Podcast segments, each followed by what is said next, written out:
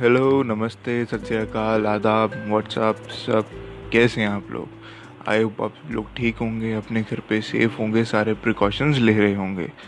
मैं भी ले रहा हूँ, आप भी लीजिए और मिलके जो है सेकेंड वेव को हराएँगे, जो कि अकॉर्डिंग टू न्यूज़ चैनल बस थोड़ी सी ही रह गई है। क्योंकि थर्ड वेव के लिए भी तो तैयार है ना है ना? अपने गेयर्स इक्विप कर लेंगे हम लोग अच्छे तरीके से। और सारे और ज़्यादा प्रिकॉशन ले लेंगे हम लोग और ज़्यादा कॉशियस हो जाएँगे अपनी हेल्थ को लेके, अपने साथ साथ अपने घर वालों की हेल्थ को लेके।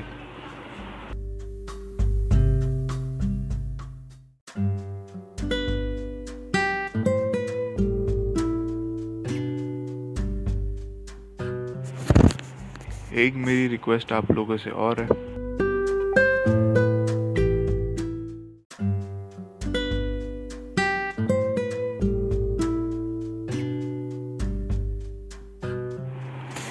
बारिशों का सीज़न आ रहा है तो जहाँ भी आप देख रहे हैं खड़ा पानी है, वहाँ से हो या तो उस पानी को निकाल दीजिए। अगर नहीं निकाल पा रहे हैं तो उस जगह या तो थोड़ा सा ही मिट्टी का तेल या फिर कोई भी तेल या फिर पेट्रोल डाल सकते हैं। कुछ भी करिए, लेकिन उस जगह को जो है, ऐसे छोड़िए मत, क्योंकि भले ही आपको कोविड होना हो, लेकिन डेंगू मलेरिया का खतरा तो है। और डेंगू मलेरिया भी जानलेवा हो सकता है, इस बात का ध्यान रखिए।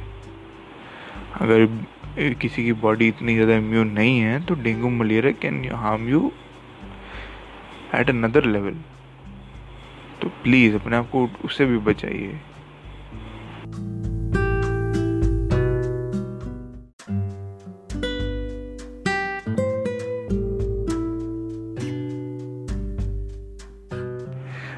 आज का जो पॉडकास्ट का टॉपिक है, जैसे पिछले पॉडकास्ट में बताया था कि एस्पिरेंट्स पे बात करेंगे, जो उसका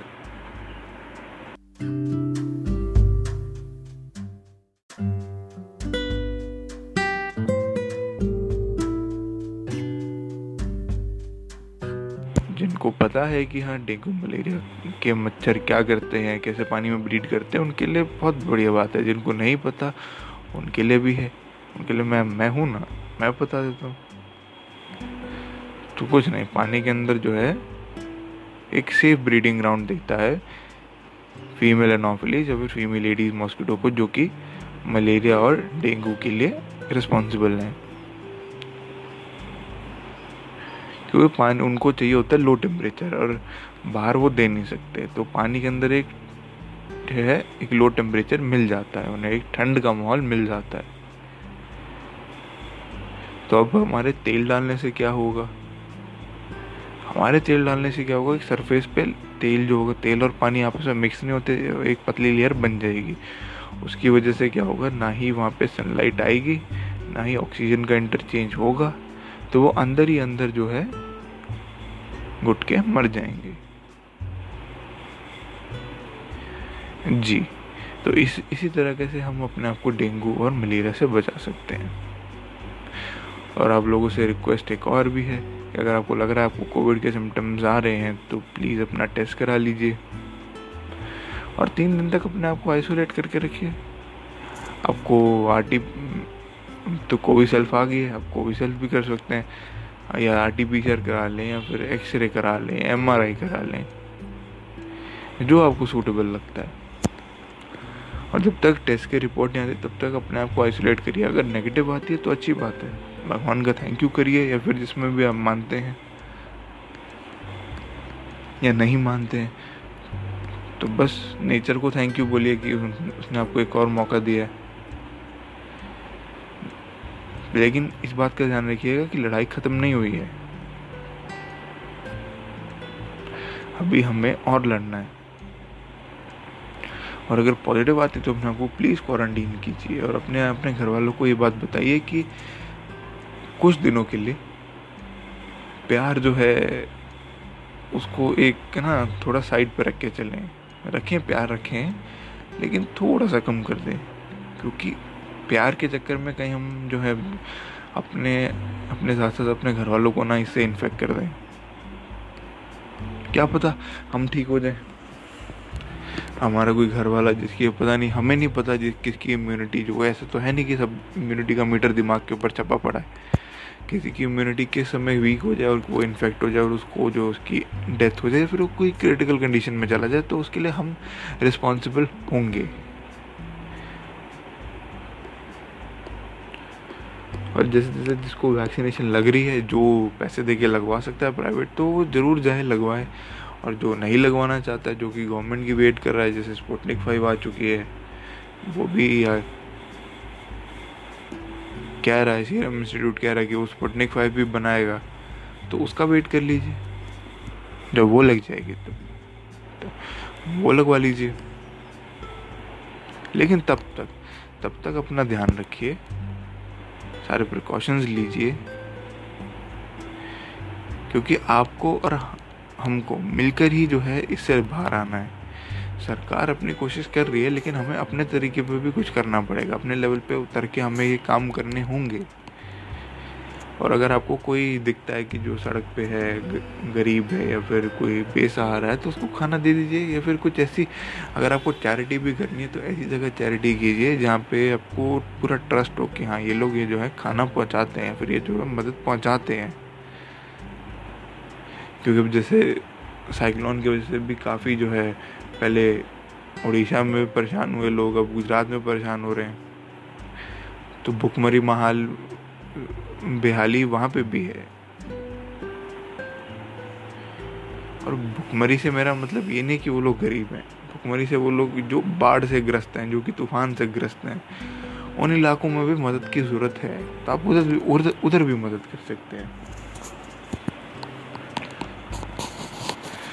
चलिए, ये तो बात रही जन्नत में जा रही तो आप सबका एक बार फिर से स्वागत करता हूँ अपने इस पॉडकास्ट में, जिसका नाम है कुछ बातें अनकही। जिन्हें दिल कहना चाहे, मैं कौन? आपका दोस्त, यार, छोटा भाई, बड़ा भाई, मित्र, सखा, बंधु वर्चुअल बी एफ़ एफ़ हम दर्द हम सफ़र मेरा नाम है मेणी। चलिए शुरू करते हैं।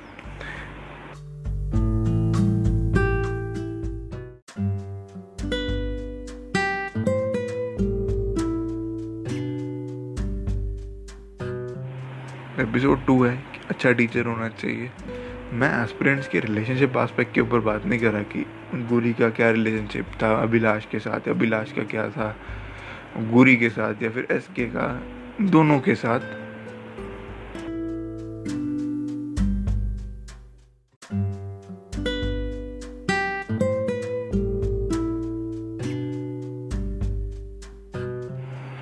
या फिर धैर्य का और प्रगति का गुरी और अभिलाष के साथ, और मतलब ये सारा मिक्सअप मैं नहीं करना चाहता, क्योंकि इसके लिए हम अलग से एक पॉडकास्ट रखेंगे जहाँ पे हम सबके रिलेशनशिप भले ही चाहे वो दोस्ती हो, चाहे वो प्यार हो, चाहे वो फ्रेंडशिप हो, चाहे वो आगे की चीज़ें हों, उसके बारे में बात करेंगे। अभी हम खाली सिर्फ़ उस एपिसोड से हम जनरली क्या सीख सकते हैं?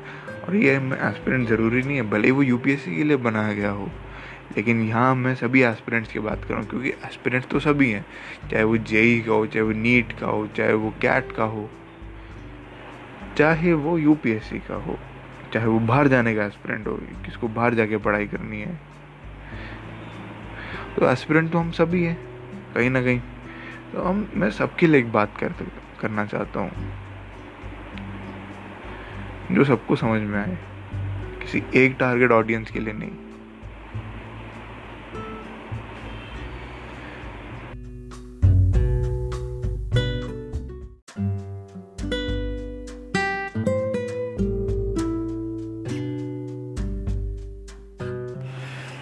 मुझे सीज़न सीज़न वन के एपिसोड टू से मुझे क्या जो उम्मीद मिलती है, मुझे क्या अच्छा लग, कोई बात अच्छी लगती है, कोई बात बुरी लगती है, मैं वो सारी बातें आप लोगों से कहना चाहता हूँ, आप लोगों से शेयर करना चाहता हूँ। और हाँ एक बात का ध्यान रखिए कि हम छोटे छोटे काम करके भी हीरो बन सकते हैं। ज़रूरी नहीं हमें कुछ बड़ा ही करना हो। हम बड़ा बम फोड़ेंगे तभी हमारा नाम होगा। छोटे छोटे बम से भी हमारा नाम हो सकता है कि हाँ पूरी गली में हमारा नाम हो कि भाई साहब, सबसे शरारती लड़का तो यही है। उत्पाद तो इन लोगों ने मचा रखी है छोटे छोटे कामों से। समझ रहे हो? तो छोटे प्रयासों से ही कुछ बड़ा होगा।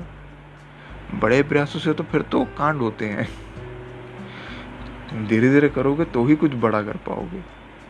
ये मैं कहना चाहता हूँ। तो विदाउट फर्दर अडू चलिए शुरू करते हैं।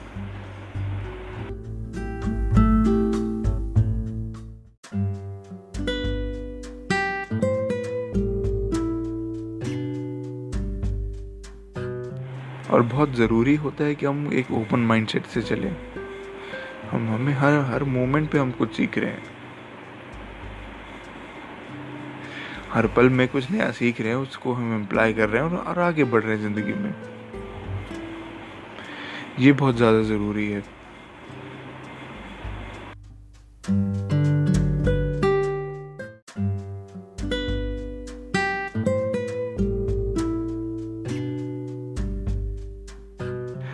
टीचर का मेरी लाइफ में बहुत इम्पोर्टेंट रोल रहा है आई गेस सभी की लाइफ में जो है बहुत इम्पोर्टेंट रोल रहता है। पर क्या हम उन टीचरों को जानते हैं? अब टीचरों को नाम से तो सभी जानते हैं। पर क्या हम टीचरों को जानते हैं? कि उनके मन में क्या चल रहा है? क्योंकि टीचर होना बहुत मुश्किल काम है, क्योंकि आपको जो है हर समय गालियों का, किसी गालियों का गालियाँ भी सुननी पड़ती हैं। किसी की तारीफ़ कोई तारीफ़ भी करता है आपकी। कभी कभी कोई गालियाँ जनरली लोग गालियाँ ज़्यादा प्रेफर करते हैं देना। कि हाँ भाई, ये तो टीचर ऐसा है टीचर वैसा है। हमने भी दी है। आप लोग भी आप लोग भी शायद देते होंगे। नहीं देते तो अच्छी बात है। फिर टीचर होना कोई आसान काम तो नहीं है।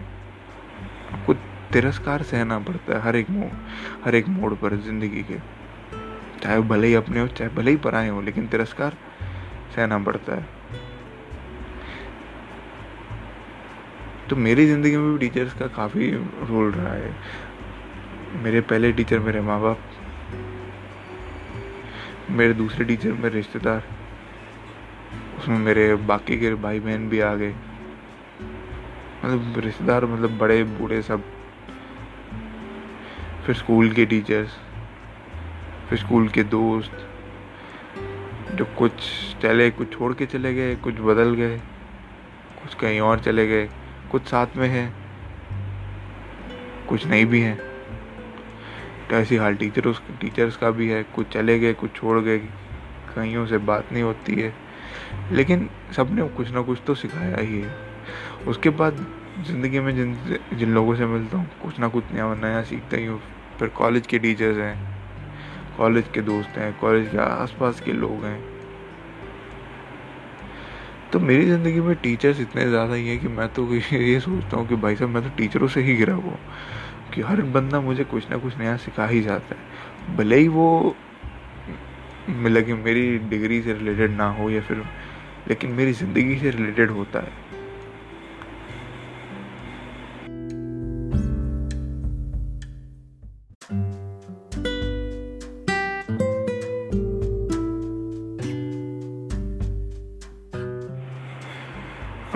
टीचर भले ही हमें लगता है कि यार क्या ही है मतलब नोट छाप रहा है, इतना वो कर रहा है, काम कर रहा है, लेकिन वो उसकी जर्नी को ही अगर हम ध्यान से देखें तो कहीं ना कहीं उसको भी जो है, वो भी कहीं हमारे जैसा और आपके जैसा एक एस्पिरेंट ही था।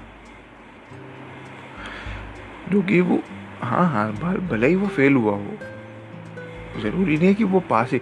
अगर मान लीजिए, जैसे जेई का है, अब अगर आईआईटीएन ही पढ़ा रहे होते तो आई को और नौकरी नहीं है क्या? ज़रूरी नहीं आई भी पढ़ा सकते हैं। या फिर जैसे मेडिकल वाले हैं कि हाँ भाई, बंदा, बंदे ने नीट की फ़र्स्ट रैंक क्लियर करी अगर उसने फ़र्स्ट रैंक क्लियर करी भी है तो वो तुम्हें ही पढ़ाएगा क्या? वो अपनी डॉक्टरी पे ध्यान नहीं देगा क्या? जैसे कैट वाला हो गया या यूपीएससी वाला हो गया, बंदा जिसने यूपीएससी क्रैक कर रखा है फ़र्स्ट रैंक आई है फ़र्स्ट टॉप टेन में आया टॉप हंड्रेड में आया वो अपना जो है सिविल सर्वेंट का या फिर मतलब एमबीए का काम नहीं करेगा, तुम्हारे तो तुम्हें क्यों पढ़ाएगा? और चलो पढ़ाएगा भी तो ऐसा गेस्ट लेक्चर पढ़ाएगा या फिर कुछ टाइम के लिए पढ़ाएगा। और तुम उनसे जितना उम्मीद रखते हो, उतना नहीं सीख पाते हो, क्योंकि तुम उन्हीं से सीखते हो जो कि उस चीज़ में फेल हुए हैं। ये बात हमेशा ध्यान रखना। नीट टॉपर कभी तुम्हें ये नीट टॉपर तुम्हें अपना स्केड्यूल दे सकता है। तुम अपने सारे नोट्स दे सकता है, तुम्हें अपना टाइम टेबल दे सकता है, तुम्हें अब ये बता दो क्या खाता है, क्या पीता है, क्या पहनता है। तुम वो सारी चीज़ें कॉपी कर सकते हो। लेकिन एक नीट फेलियर तुम्हें वो चीज़ देगा जो एक नीट टॉपर नहीं दे सकता, क्योंकि वो तुम्हें अपनी गलतियाँ बताएगा, जो कि तुम कहीं ना कहीं कर रहे हो गए ऐसा ही हाल बाकी एस्पिरेंट्स का भी है, चाहे वो जेई के हो चाहे वो यूपीएससी के हो चाहे वो कैट के हो, चाहे वो बाहर जाने वाले हो तो जिसने जो एग्ज़ाम फेल किया है,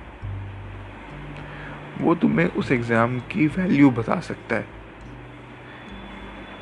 कि हाँ भैया, इस एग्ज़ाम की वैल्यू ये है, ये मुझसे गलती हुई है, ये तुम गलती ना करना तो तुम्हारा हो जाएगा।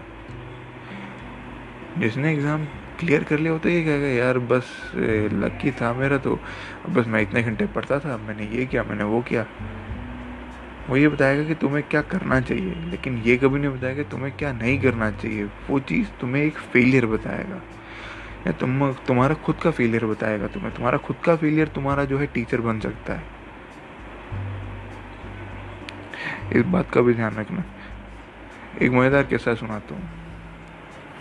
मेरे इंस्टीट्यूट का ही है। मैं इंस्टीट्यूट में जाता था तो मैं मेरे ठीक है, मेरे एक टीचर होते थे बॉटनी के। तो अब उनसे मेरी बात होती थी।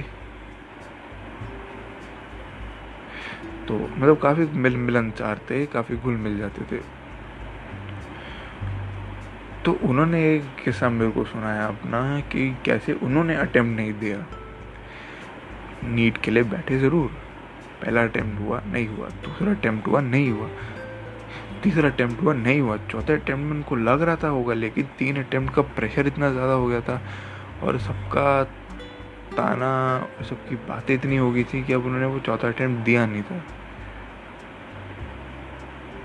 लेकिन उनको ये पता था कि हाँ मेरे को और मार्क्स उनके ख़राब नहीं आए थे। बस ये था कि उन्हें उनका डिज़ायर्ड कॉलेज नहीं मिल रहा था, उन्होंने उस चक्कर में एडमिशन नहीं लिया। तो उस बात का रिग्रेट उन्हें आज भी होता है कि अगर मैं कोई भी कॉलेज ले लेता गवर्नमेंट ही मिल रहे थे, लेकिन मुझे मेरी पसंद का नहीं मिल रहा था। तो आज मैं वो नहीं कर रहा होता तो मुझे नहीं अच्छा लगता, क्योंकि हालाँकि आपको कई सारी चीज़ें अच्छी लगती हैं, लेकिन आप कर कितनी पाते हो। तो ऐसे उन्हें पसंद तो उनका फेवरेट के जी एम सी ही था। लखनऊ में जो है, किंग जॉर्ज मेडिकल कॉलेज, लेकिन उन्हें वो उन्हें मिल ही नहीं रहा था। कि कट ऑफ़ जितने वो नंबर लाते थे, उससे ऊपर ही चली जाती थी। वो और मेहनत करते थे वो और ऊपर चली जाती थी। ऐसा लग रहा था कि वो के और उनके बीच में वो दूरी है ही। और के चाहता ही नहीं कि उनको एडमिशन दे। सब मैं के के ऊपर इल्ज़ाम नहीं लगा रहा हूँ। ऐसे उनका एक एक मन का थॉट प्रोसेस था। उस टाइम पे। तो ये अगर वो उस टाइम पे सोचते कि हाँ चल, कोई और के नहीं मिल रहा तो कोई और को गवर्नमेंट कॉलेज मिल रहा है तो वो भी यार डॉक्टर होते, पढ़ा नहीं रहे होते हमें। वो क्या इतनी दूर क्या जाना? मैं खुद बता रहा हूँ कि मैंने एक साल ड्रॉप किया, मैं खुद का मेरा फेलियर मैंने उसे क्या क्या सीखा है? कि जितना लाइटली मैंने लिया। उतना शायद लाइटली किसने भी नहीं लिया होगा। और उस बात का रिग्रेट मुझे आज भी है। हाँ भले ही मैं मैं, मुझे मेडिकल कॉलेज मिल गया। डेंटल कॉलेज है। पर हाँ मेडिकल की भी पढ़ाई होती। पर क्या मैं वो कर पाया हूँ जो मुझे करना था? नहीं, लेकिन मेरे को मेरे बॉटनी वाले सर की एक बात याद थी कि अगर मैं उसके पीछे भाग, भागता रहूँगा जो कि मुझे नहीं मिल रहा तो मैं वो भी खो दूँगा जो मेरे पास है। तो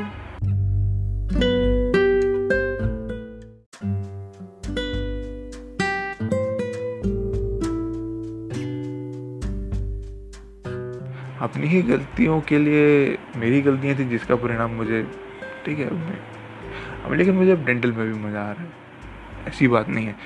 जैसे जैसे वक्त बीतता गया इंटरेस्ट बनता गया।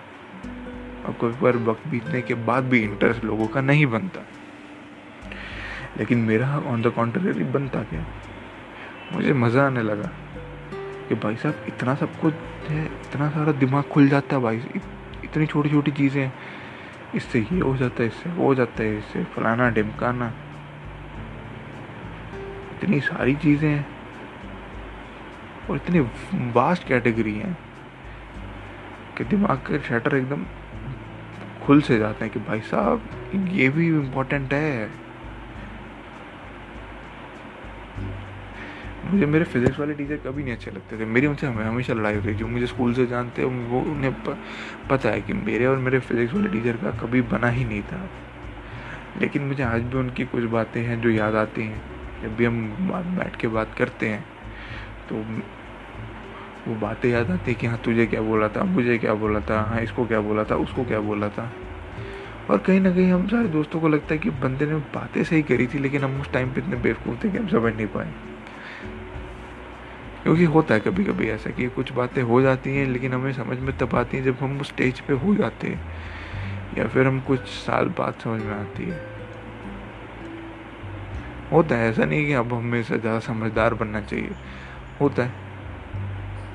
नेचर है क्योंकि हमें वो सब, क्योंकि हम जो होते हैं, वो मासूमियत के साथ वो बड़ी बड़ों की बातें नहीं समझ पाते कि वो क्या समझाना चाहते हैं, हमें क्या सीख देना चाहते हैं।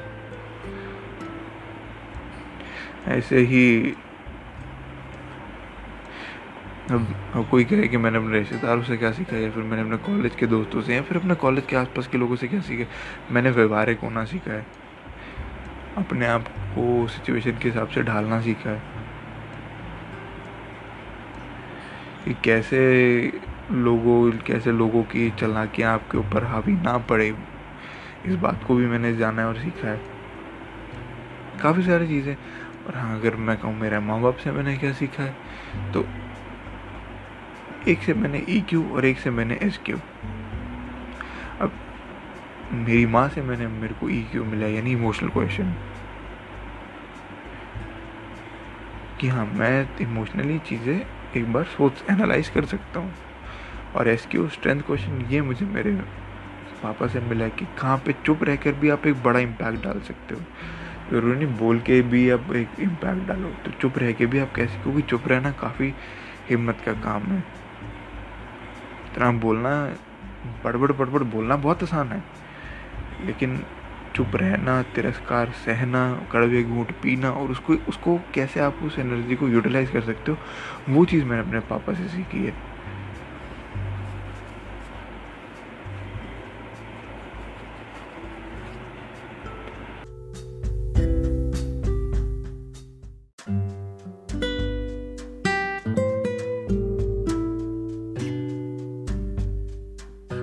जब तक हम कुछ अच्छा नहीं करेंगे तो हम दुनिया से अच्छे की उम्मीद कैसे कर सकते हैं कि दुनिया भी हमारे साथ अच्छा करेगी?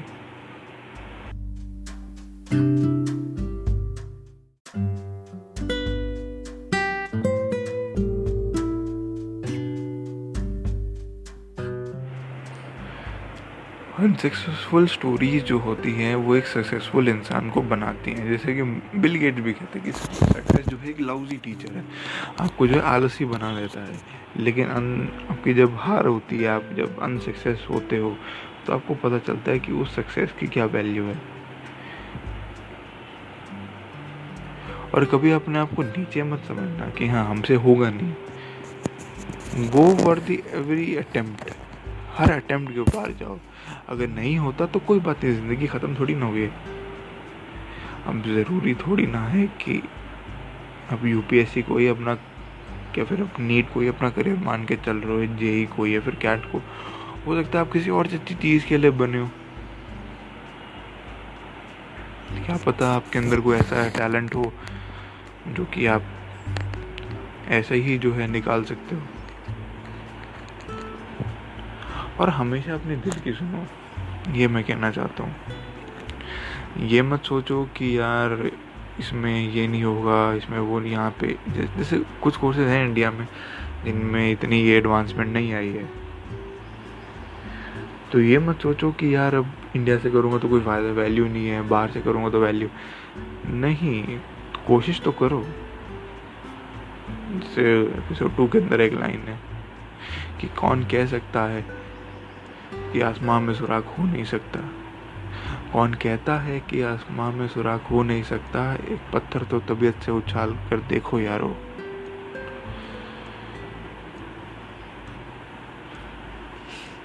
तो आप कोशिश करेंगे धीरे धीरे आपकी जो कोशिश है वो रंग लाएँगी।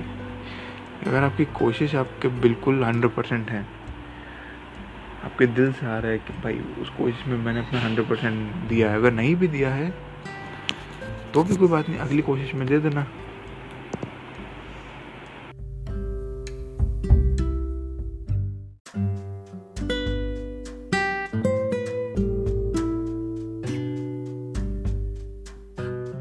तो जितना नरम मुझे, जितना, क्योंकि मैं नरमी और शक्ति दोनों देखी है। तो मैं वैसा ही हूँ। बाहर नरम, अंदर सख्त, ऐसा कुछ फंडा नहीं है मेरा। मैं नरम और सख्त एक ही वक्त पर दोनों हूँ। नरमी से सोचता भी और सख्ती से फैसला भी लेता हूँ। तो ऐसी चीज़ें हैं।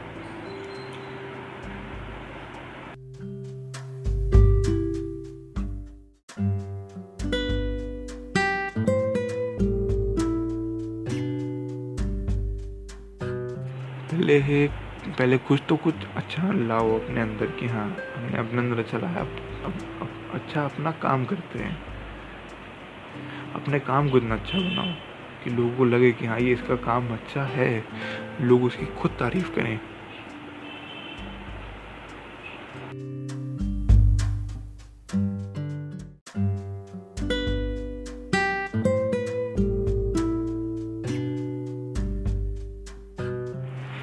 कभी लगे कि तुम्हारा, यार, एक मिनट में क्या ही होता है तो एक मिनट की वैल्यू उससे पूछो।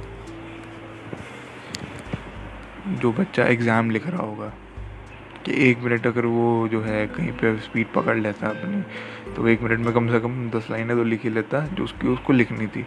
अगर तुम्हें दस मिनट की कीमत समझनी है। तो किसी ट्रेडर से पूछो कि जो स्टॉक मार्केट में उससे तो चाहे पूरे दिन की समझ सकते हो कि हाँ क्या दिक्कत है ये क्या वैल्यू है। एक घंटे की उससे पूछ के देखो। जो एग्ज़ाम में कुछ नहीं पढ़ के गया लेकिन उसको था कि चल एक घंटा और है, पढ़ लूँगा। तो एक घंटे की वैल्यू उससे पूछो।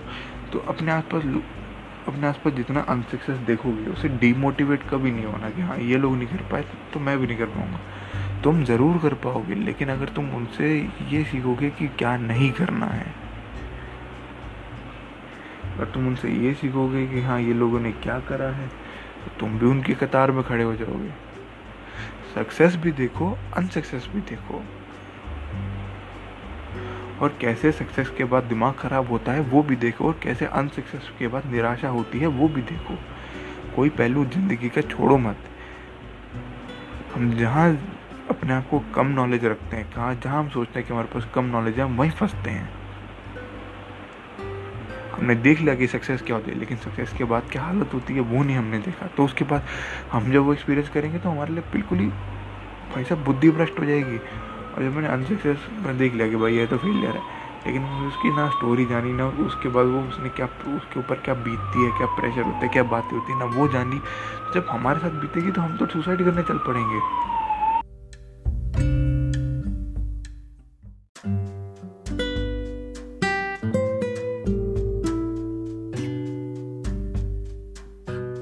भाई हमसे तो इतना प्रेशर नहीं लिया जा रहा है सुसाइड करना बहुत बहुत होता है एकदम, क्या कह सकते हैं उसको कायरता कायरता में घोषित करूँगा मैं अपने हिसाब से।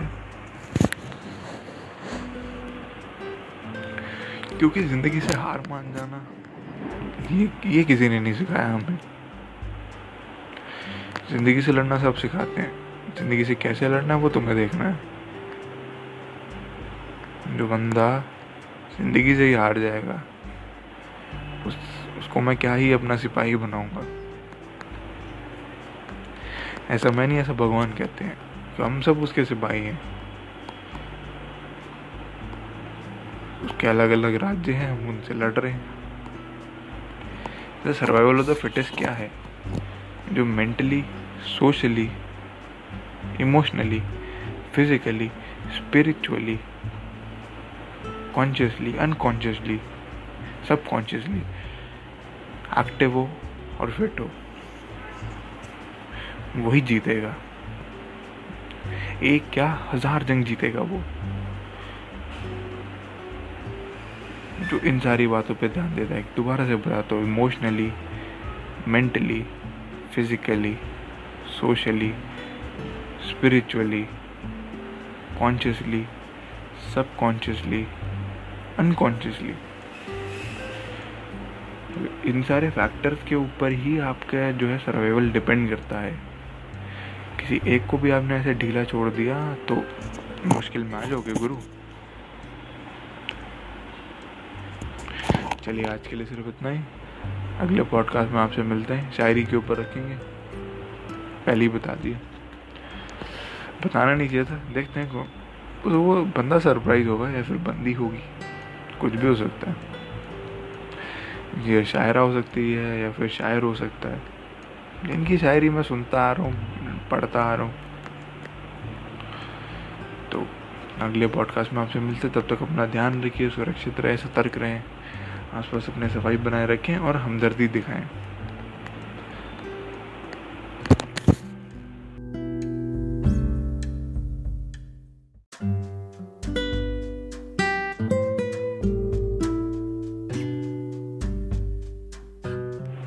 अब आ गया है टाइम फ्लेक्स का। चलिए, वो भी करते हैं। तुम्हें तो अच्छा लगता है करना। तो हम तो करेंगे। बताइएगा कि आपको कैसा लगा? अगर आपके मन में कोई सवाल हो तो मुझे मेरे व्हाट्सएप पे या फिर मेरे को, मेरे ईमेल पे भेजते रहिएगा और इसी तरह अगर आपको और भी किसी टॉपिक के ऊपर चाहते हो कि मैं बात करूँ तो मुझे जो है लिख के भेजिए। और अगर अच्छा लगे तो उसे आगे शेयर कीजिए। अगर कुछ बात समझ में नहीं आ रही है, फिर कुछ बातों से आप असहमत हैं तो मुझे बताइए। वार्तालाप करते हैं मिल बैठ के।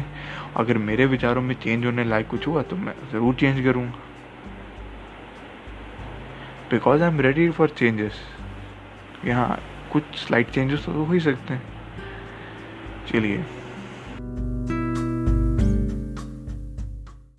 तेरी कोशिशें ही कामयाब होंगी, जब तेरी ये जिद आग होगी। फूक देंगी ना उम्मीदियाँ, ना उम्मीदियाँ तेरे पीछे पीछे रास्ते ये चल के बाहों के निशानों में ढल के ढूंढ लेंगे अपना आशिया अपना आशिया अपना आशिया।